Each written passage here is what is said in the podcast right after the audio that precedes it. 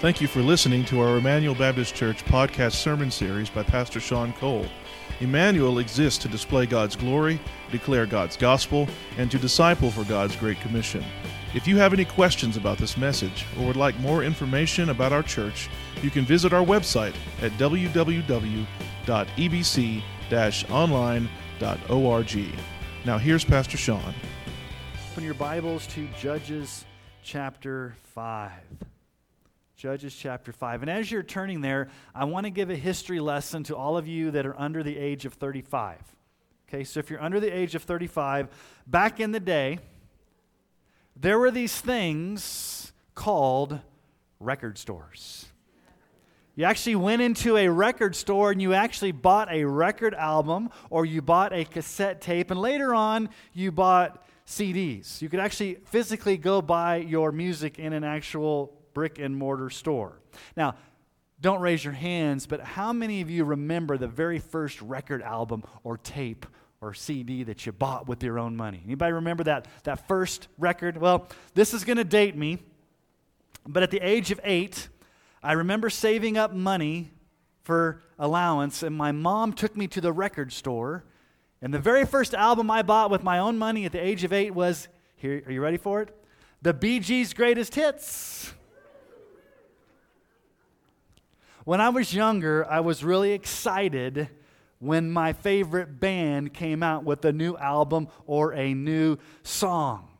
Just a few weeks ago, the Beatles released a new song. The remaining members of the Beatles, Paul McCartney and Ringo Starr, released a song called Now and Then. It was it was from a track that they found from John Lennon back in the 70s that was really scratchy, that was really bad quality, but because of the new technology, they were able to strip away all that noise. And then they found a guitar track from George Harrison, and so they released, after all these years, the Beatles' newest song. And needless to say, I wasn't that impressed with it, but it was okay, being a new song. We like new songs when new songs come out. Now, I'm not a huge fo- soccer fan, but you've probably seen those images when your team wins, the soccer team, and what happens? The entire stadium starts swaying and swinging, and they start waving flags, and everybody in unison starts singing this song that nobody knows because we're not soccer fans. Maybe some of you are, but they sing with vigor, and the whole stadium is singing their, their team song, and there's like thousands of people swaying and singing the victory song. Maybe it's something like We Are the Champions or something like that. Now, why do I bring up singing a new song and loudly, boldly singing after a major victory? Well, Judges chapter 5 records for us a song, a victory song, a call to praise the Lord for his power and salvation. Chapter 4 and chapter 5 go together. Remember last week, chapter 4, we saw the narrative, we saw the account. Israel defeated the Canaanite army. We saw that graphic killing of Sisera by Jael that put the tent spike in his temple. And so there were four main characters in chapter 4, if you remember from last week. There was Deborah, the prophetess. She was the shining star in a dark world. And then you had Barak, who hesitated. He wanted the presence of the Lord to go with him, and his army routed the 900 chariots of the Canaanites. But if you remember, he didn't get the victory, he didn't get the glory. The glory went to Jael, the other character. She's the non Israelite woman that actually killed the enemy in her tent. And then you had Sisera, the general of the Canaanite army, who was also assassinated in that tent. And so, our point from last week was this God alone receives the glory in salvation. And so in chapter 5, we have a song that describes the events that we saw last week in chapter 4, but it gives us a little bit more information and it gives us a little bit more theological understanding. Now, this song can be divided into three main sections, and then there's a theological conclusion in the last verse. So let's look at this song. The first thing we see in this song of Deborah and Barak is a call to praise the Lord for his victory. a call to praise the Lord for his victory. So let's read verses 1 through 11. And by the way, before I read this, this is one of the oldest songs in the Bible. And if you go back to the original Hebrew, there's a meter to it based upon the syllables. It kind of has a meter and a beat to it. So this was meant to be sung with kind of a beat and a meter. We, we won't get that from our English translations, and I'm not even going to attempt to do it in the Hebrew. So let's just read it in our English and we'll get the feel of it, okay? Here we go. Then sang Deborah and Barak, the son of Abinoam, on that day. And here's the song That the leaders took the lead in Israel, that the people offered themselves willingly. Bless the Lord. Hear, O kings, give ear, O princes. To the Lord I will sing. I will make melody to the Lord, the God of Israel. Lord, when you went out from Seir, when you marched from the region of Edom, the earth trembled and the heavens dropped. Yes, the clouds dropped water. The mountains quaked before the Lord, even Sinai before the Lord, the God of Israel. In the days of Shamgar, son of Anath, in the days of Jael, the highways were abandoned, and travelers kept to the byways. The villagers ceased in Israel. They ceased to be until I arose. I, Deborah, arose as a mother in Israel. When new gods were chosen, then war was in the gates. Was shield or spear to be seen among 40,000 in Israel? My heart goes out to the commanders of Israel who offered themselves willingly among the people. Bless the Lord. Tell of it, you who ride on white donkeys, you who sit on rich carpets, and you who walk by the way. To the sound of musicians at the watering places, there they repeat the righteous triumphs of the Lord, the righteous triumphs of his villagers in Israel. Then down to the gates marched the people of the Lord. Now, this is a call from Deborah and Barak for Israel to join them in singing this victory song. All of Israel is to join in in praising God for his victory. And in verse 4, notice that there's this imagery of a thunderstorm. When you marched from the region of Edom, the earth trembled, the heavens dropped. Yes, the clouds dropped water, the mountains quaked before the Lord. This is a, an idea of how God won the battle for them. If you remember last week, the Lord routed them by possibly causing a hailstorm or some type of storm to come and clog up their chariots. And so God here is being praised for bringing the thunder. Now remember, the false god Baal the Canaanite god. He was the god, the storm god. He was the god of thunder. And so Deborah comes along and says, No, the true God of thunder, the true God that, that quakes is the God of Israel, not these false gods. And he, and he came like he came in Mount Sinai. The Lord came like he came at Mount Sinai with thunder and lightning, representing his holiness and his power. Do you remember what happened at Sinai when the Lord appeared at the mountain to give the Ten Commandments? In Exodus 19, 18 through 19. Now, Mount Sinai was wrapped in smoke because the Lord had descended on it in fire. The smoke of it went up like the smoke of a kiln, and the whole mountain trembled greatly, and the sound of the trumpet grew louder and louder. Moses spoke, and God answered him in thunder. God is coming to rescue the Israelites in thunder and lightning like he did at Sinai. Psalm 18, 11 through 14 alludes to this as well. He made darkness his covering around him, thick clouds dark with water. Out of the brightness before him, hailstones and coals of fire broke through these clouds. The Lord also thundered in the heavens, and the Most High uttered his voice, hailstones and coals of fire. And he sent out his arrows and scattered them. He flashed forth lightnings and routed them. God came in thunder and lightning and power and routed the enemy. Now, in verses 6 through 8, Deborah recalls the desperation and the plight of the peoples under that 20 years of oppression. You remember, they were under King Jabin's oppression for 20 years. They were weak, they were powerless, they were defenseless. Look at verse 6. Verse 6 says, In the days of Shamgar, son of Anath, in the days of Jael, the highways were abandoned, and travelers kept to the byways. In other words, the average Israelite had to go on the back roads. They had to travel in secret because bandits would come and steal from them. Or maybe there were heavy tolls that they would have to pay. The Canaanites were oppressing them, so they, they really couldn't travel on the main roads. They had to go on the back roads. Severe tolls. I remember the first time we went to India.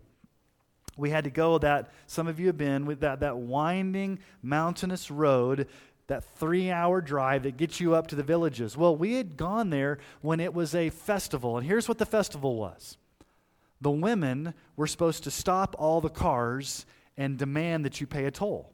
If you did not pay the toll, they would throw this red powder on your car.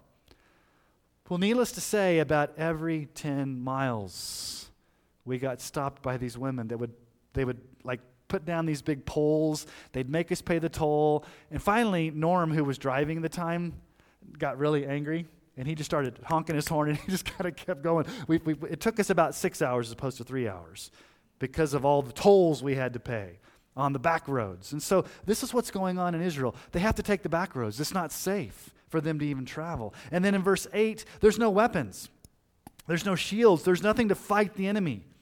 Was there a shield or spear, spear to be seen among 40,000 in Israel? No, there's not. They're weak. It's not until Deborah emerges as the mother of Israel to announce victory. She announces victory, and then Barak becomes the military leader, and through his military might, the Lord delivers Israel from their enemy. And see, this is the beauty of the gospel. I, I love this about the gospel. God does not want us to get our acts together so that he can save us.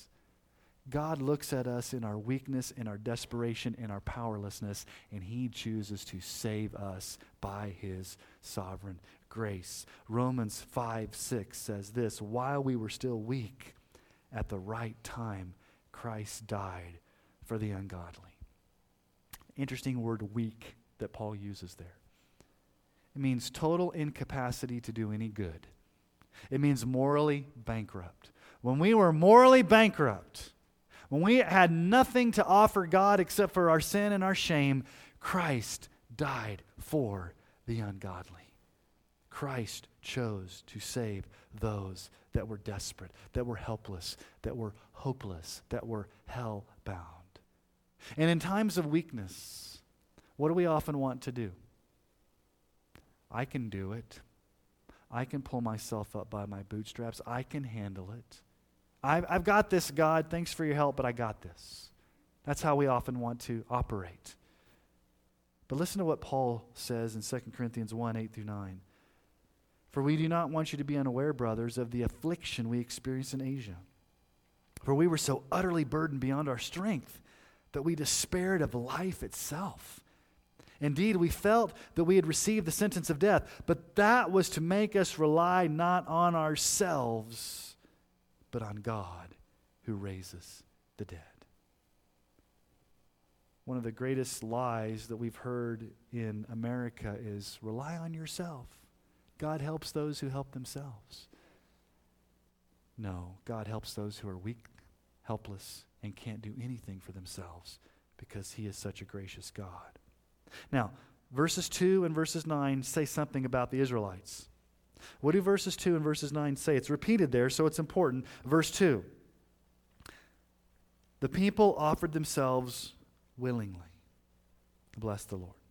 The people offered themselves willingly. Verse 9 My heart goes out to the commanders of Israel who offered themselves willingly among the people. Bless the Lord. Now, that's a question. Did each and every tribe offer themselves willingly to the battle? let's find out the second part of this song. And the second thing we see is the people's various responses to God's rescue. How did the, how did the tribes respond? Remember, these are 12 tribes living together in Israel, in the promised land, and, and they're not quite unified. They have to band together. And so, verses 12 through 23 shows us how the different tribes reacted. So, let's keep reading. Verse 12. Awake, awake, Deborah. Awake, awake, break out in a song. Arise, Barak, lead away your captives, O son of Abinoam. Then down marched the remnant of the noble. The people of the Lord marched down for me against the mighty. From Ephraim, their route they marched down into the valley. Following you, Benjamin with your kinsmen. From Machir marched down the commanders, and from Zebulun, those who bear the lieutenant's staff. The princes of Issachar came with Deborah, and Issachar faithful to Barak. Into the valley they rushed at his heels. Among the clans of Reuben, there were great searchings of heart. Why do you sit still among the sheepfolds to hear the whistling of the flocks? Among the clans of Reuben, there was great searching of heart. Gilead stayed beyond the Jordan. And Dan, why did he stay with the ships? Asher sat still at the coast of the sea, staying by his landings. Zebulun is a people who risked their lives to the death. Naphtali, too, on the heights of the field. The kings came, they fought. They fought the kings of Canaan at Taanach by the waters of Megiddo. They got no spoils of silver, for from heaven the stars fought. From their courses they fought against Sisera. The torrent Kishon swept them away, the ancient torrent, the torrent Kishon. March on, my soul, with might. Then loud beat the horse's hoofs with the galloping, galloping of his steeds. Curse Meroz, says the angel of the Lord. Curse its inhabitants thoroughly, because they did not come to the help of the Lord, to the help of the Lord against the mighty. Some tribes did well, some tribes did not. Now, again, you may not remember all the different names of the 12 tribes, but they're listed here, most of them. So, four tribes did well. Ephraim is blessed, and they're mentioned first because that's the tribe of Deborah. Benjamin, Zebulun, and Issachar are in a positive light. However, there are some that don't join the battle. So, Reuben, what does it say about Reuben in verse 16? Reuben had a lot of searching going on, a lot of soul searching, but they decided to stay home with the sheep. I don't really want to go to battle. I've got to take care of my sheep. I'll stay home. Thank you very much. Gilead, which is another name for Manasseh, in verse 17 it just said they stayed home. Dan and Asher, they thought trading, merchandise, um, commerce, sea trading was more important. Now, these tribes did not join the battle. And those, there's nothing wrong with taking care of your sheep. There's nothing wrong with staying home. There's nothing wrong with doing business. Those things aren't necessarily bad in of themselves. But those were distractions that kept those tribes from joining in the battle. In other words, they did not give themselves willingly to the Lord, they made excuses. They did not join their brothers in the fight, they remained passive. One author said it this way. He says, quote, Reuben, Gad, Dan, and Asher stayed home, soul searching and navel gazing. kind of sitting around navel gazing. Now, Meroz, there in verse 23, curse Meroz, says the angel of the Lord. Curse its inhabitants thoroughly. Now, this is a kind of confusing because this is the only time Meroz is mentioned in the entire Bible. Who is Meroz? And why are they cursed? Best guess, this is what most scholars think, Meroz was probably the village that was closest to Mount Tabor that should have joined the battle. It, it was most logical. It, it probably they were the most obvious to come join the battle, and it was the village that did not join the battle. They stayed home, and so they were cursed. And then in verses 19 through 22, you see the description of the battle itself. Remember in chapter 4, verse 15? Go back to chapter 4, verse 15 for a moment. We saw this last week. Key, that, this, verse 15 is the key to the entire chapter. Chapter 4, verse, verse 15. And the Lord routed Sisera and all his chariots and all his army before Barak by the edge of the sword. And Sisera got down from his chariot and fled away on foot. The Lord routed them. Remember, that word was often used of a hailstorm or a torrential rainfall. But I want you to know a different detail. So in chapter 4, it was rain. But look at verse 20. How did God sovereignly win this battle? Interesting. Look at verse 20. From heaven the stars fought. From their courses they fought against Sisera. The stars fought. Now, I have no idea what this means. Many scholars think maybe this was an eclipse. somehow, at just that sovereign moment, God caused a hailstorm and he also made it dark, that the stars somehow were involved in this battle. We really don't know. All we know is that God sovereignly ordained weather and stars at that particular time to work on behalf of Israel in that battle. And then notice what it says there, too, in verse 20. Actually, verse 21. The torrent Kishon swept them away. The ancient torrent, the torrent Kishon. Now, Kishon, at that time, in that season, Kishon would have been a tiny little brook, a little babbling brook that you could probably jump over. Easy to cross. But what is it called here? A torrent that swept away 900 chariots. Kind of reminds you when Pharaoh's army was wrapped up in the Red Sea. So God miraculously works here in this moment. We don't know how. They knew how because they saw it, but somehow the stars and the, the rain and everything worked together sovereignly for the Lord to rout 900 chariots. This weak, defenseless army of Israelites won the battle because God fought on their behalf and did something miraculous. Now, what's the theology of this section? Now, the, the, the work of deliverance was God. God routed the enemy, God won the battle. But here's the point the people did not sit passively by and just let God do it. That's called fatalism. They took responsibility. That's called hyper Calvinism. God is sovereign, so I just sit back and do nothing. That's not biblical. Well, God's sovereign. Everything's going to work out, so we shouldn't pray, should we? God's sovereign. He's going to save who He wants to save, so we shouldn't do evangelism, right? God's got it all worked out. God's sovereign. He owns the cattle on a thousand hills, and so we shouldn't give tithes and offerings to the church because God's going to work it all out. And all the elders said, No, Sean, don't teach him that. Well, God's got it all figured out, and so we really don't need to use our spiritual gifts in the life of the church because, after all, God has got it all figured out. So, two truths here. Okay, does God have it all figured out? Yes. Does that mean that we're passive and we don't have a part to play in it? No. God had it all figured out. God won the battle, but they offered themselves willingly. See, here's the point God accomplishes his sovereign ends through our human means. I don't know how it all works out, but God uses our prayers. God uses our evangelism. God uses our giving. God uses our serving. God uses our spiritual gifts to accomplish His sovereign, predetermined ends. And so, don't you ever think, because we as a church believe in the sovereignty of God, that that gives you a free pass to be passive. I don't, I don't need to pray. I don't need to do evangelism. I don't need to do anything. I'm just going to sit back and let God do it all. Well, yes, God does it all, but God does it all through you and me. And that's how God won the battle. They still had to go out on the battlefield and fight. They still had to amass their, their army and go out. And some of them did, and some of them didn't. But in the end, God won the battle. And here's another, here's another side note here we need each other in this spiritual battle. All the tribes did not participate, some of them did.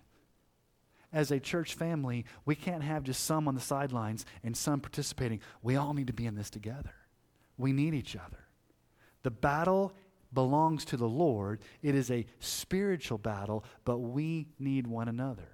That's why one of our values, when we think about the discipleship pathway and we think about the, the circle that you see out there that we've been talking about, and that's what we talk about the biblical one another's. We need to connect relationally. We need to be in each other's lives. We need to encourage one another, be there to pray for one another, be in the battle together. Not be like those tribes that said, you know what, you guys offered yourself willingly, but we're going to sit back. No, we all offer ourselves willingly. We all join together. We all fight together. We're in this together as one family. So that's the second thing we see. The first is a call to praise for God being sovereign. The second is we see how these tribes responded. Some of them did well, some of them didn't, but then the Lord used their fighting to sovereignly work a miracle to rout the Canaanites. And then, third, the third part of this passage of Scripture, I call it a tale of two women. Charles Dickens wrote A Tale of Two Cities. Here's a tale of two women. We've already been introduced to one last week, but then we're introduced to another woman. So look at verses 24 through 30. Most blessed of women be Jael, the wife of Heber the Kenite. Of twin dwelling women, most blessed. He asked for water, and she gave him milk. She brought him curds in a noble's bowl. She sent her hand to the tent peg and her right hand to the workman's mallet. She struck Sisera. She crushed his head. Can you see how it's sung? This is like a wonderful song, boys and girls. She struck Sisera. She crushed his head. She shattered and pierced his temple. Between her feet, he sank, he fell, he lay still. Between her feet, he sank, he fell. Where he sank, there he fell dead. Great song, right?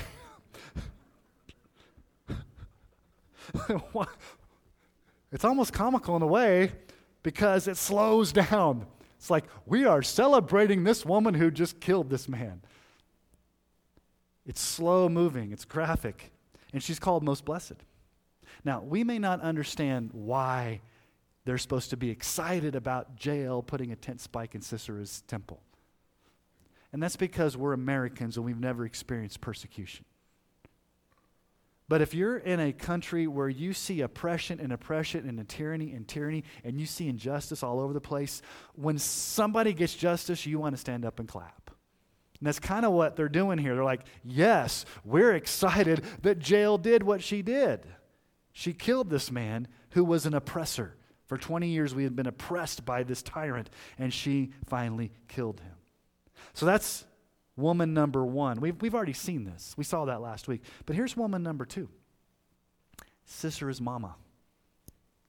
Let's keep reading. Verse 28. Out of the window she peered, the mother of Sisera, wailed through the lattice. Why is this chariot so long in coming? Why tarry the hoofbeats of his chariot? Her wisest princess answered. Indeed, she answers herself. Have they not found and divided the spoil? A womb or two for every man? Spoil of dyed materials for Sisera, spoil of dyed materials embroidered, two pieces of dyed work embroidered for the neck as spoil? The mother's at the window waiting for Sisera. Now we know what happened. What happened to Sisera? He's dead in the tent. But his mom doesn't know that. So she's at the window waiting for him to come home. Where's his chariot? When's he going to come home? Where is he? And then one of her attendants, one of her princesses says, Well, you know how war is. It's taken him a long time to rape and pillage the women. It's taken him a long time to, to, to get the spoils of war. It's kind of cold and calculated the way that this, these women talk.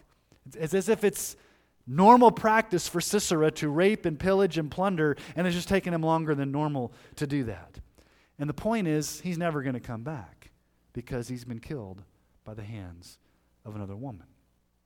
Now remember, this is a song to be sung. I said there were three parts to this song, and then there's a final theological point. And the final theological point is the most important. So the final theological point is the very last verse, the very last phrase of the song. And what does verse 31 tell us? Here's the, here's the final theological point. Verse 31.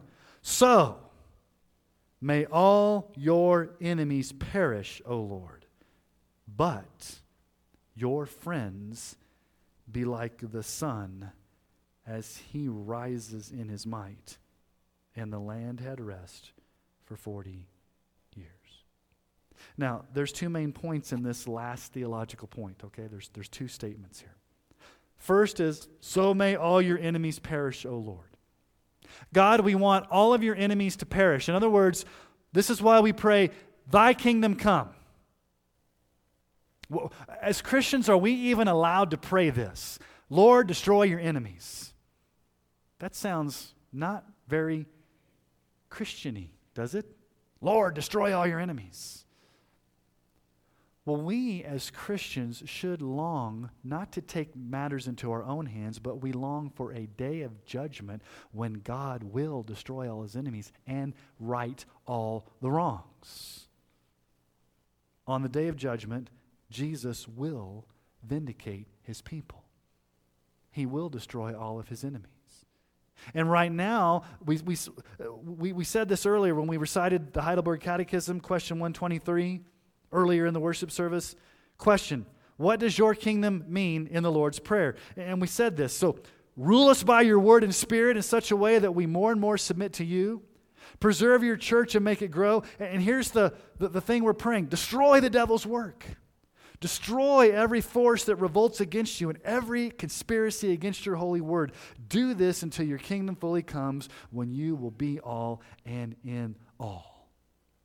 What, they're, what, what, what we should be praying is Lord, we want you to destroy the work of the devil. We want you to enter into battle against our spiritual enemies, forces in the heavenly places. And would you help us stand in the battle and, and defeat these enemies that are coming against us. Not necessarily people, but spiritual forces of wickedness. And then the second stanza could summarize Israel's problem in the entire book of Judges. The ESV has it a little bit different than if you have an NIV or you have a New American Standard or maybe even a King James, you're probably going to get a better literal translation. I'm not sure why the ESV does this, but it says, Your friends will be like the sun as he rises in his might. Literally, it says, The ones who love you. The ones who love you, Lord, will shine like the sun. They will be bright lights in a dark world. What has been Israel's greatest issue, problem, as God's covenant people in Judges? It goes back to Deuteronomy 6, 5 through 6. You shall love the Lord your God with all your heart, and with all your soul, and with all your might. And these words that I command you today shall be on your heart. What keeps getting Israel in trouble time and time again? They fail to love the Lord their God with all their heart. It's a heart issue.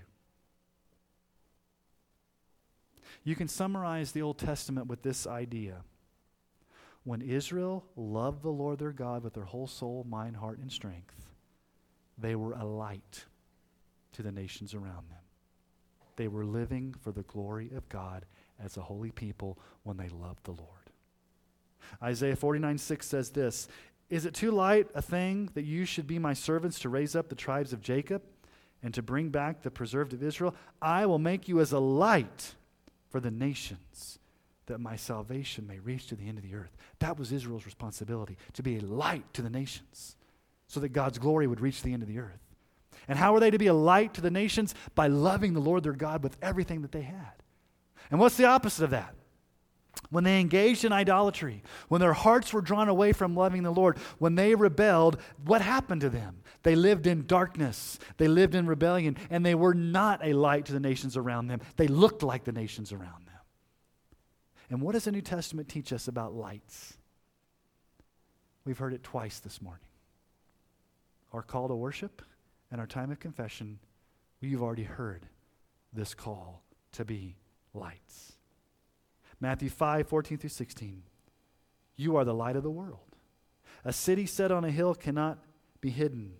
Nor do people light a lamp and put it under a basket, but on a stand, and it gives light to all in the house. In the same way, let your light shine before others, that they may see your good works and give glory to your Father who's in heaven. Let your light shine before others. Let your light shine. What does it say here?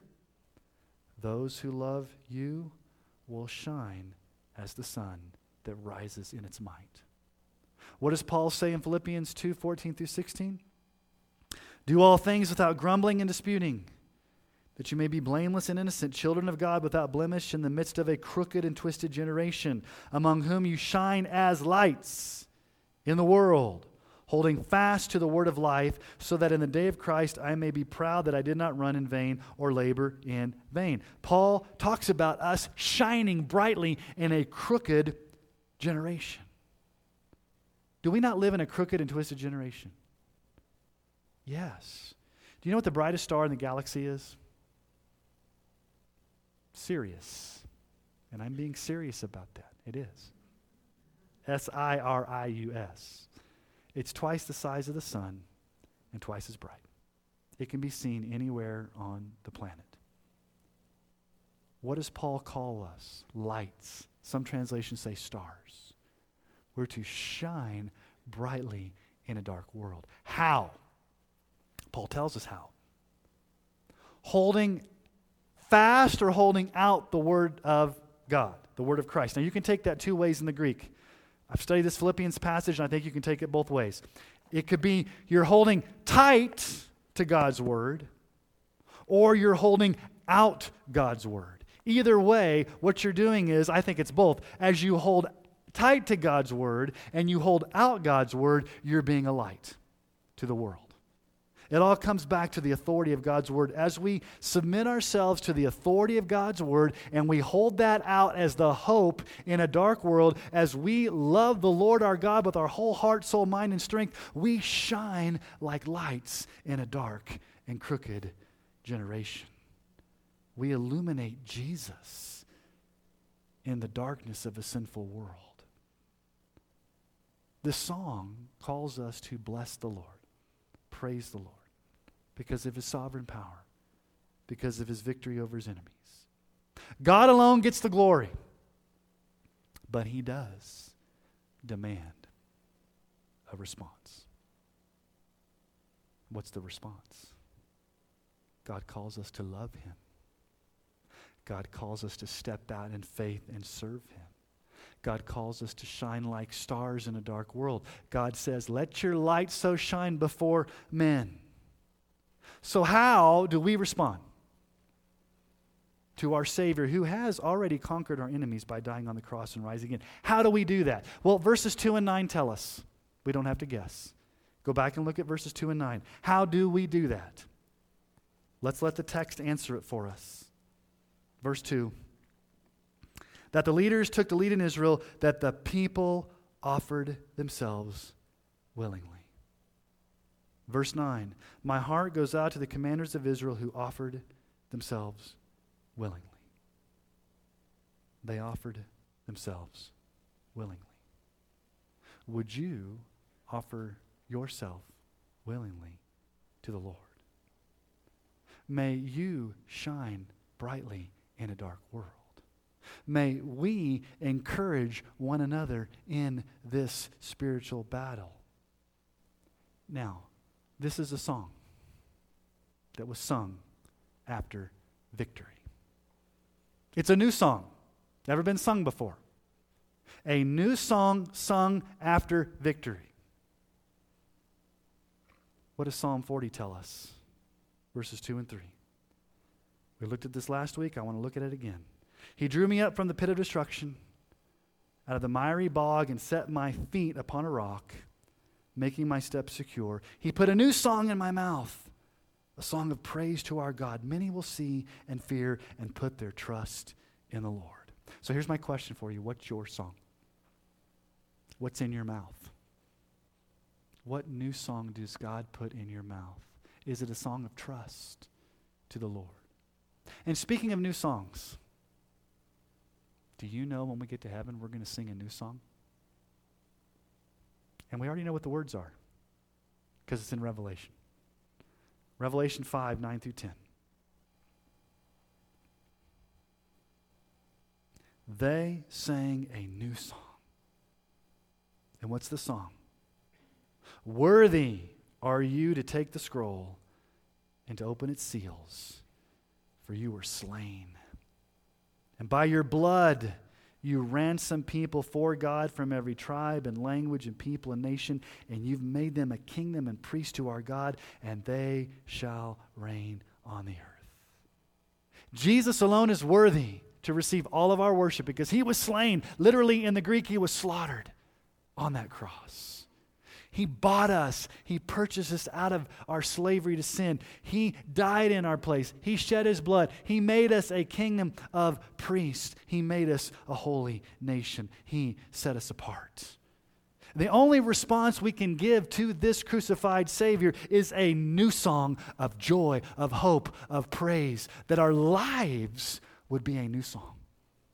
Now, we will sing that new song one day in heaven, and I can't wait to sing it with millions upon millions of believers all over the world. But today, and until that day, we should be singing the new song every day because we've been saved by grace.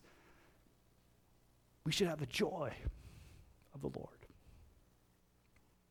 And here's what happens when you have the joy of the Lord as your strength, and God has put a new song in your mouth, it has to come out. And that's where you shine your light. That's how you shine your light. You shine your light by telling people about the joy that you have in Jesus as your Savior. So this week, let us be like the Israelites that did the right thing. We finally see them doing something right here.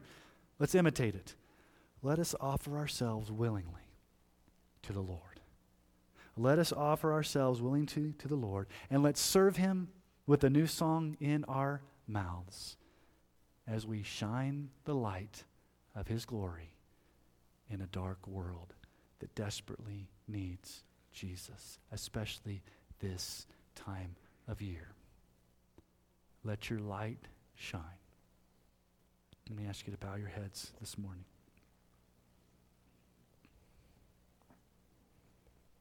Heaven, thank you so much for putting this new song into our hearts through the death of your Son Jesus on the cross, for lifting us up out of the miry bog, of lifting us up out of our sin and our shame and our guilt, and putting us on the solid rock of Jesus. Putting that new song in our heart and in our mouth. And Holy Spirit, I pray that you would give us the strength and the grace and the power this week to let our lights shine.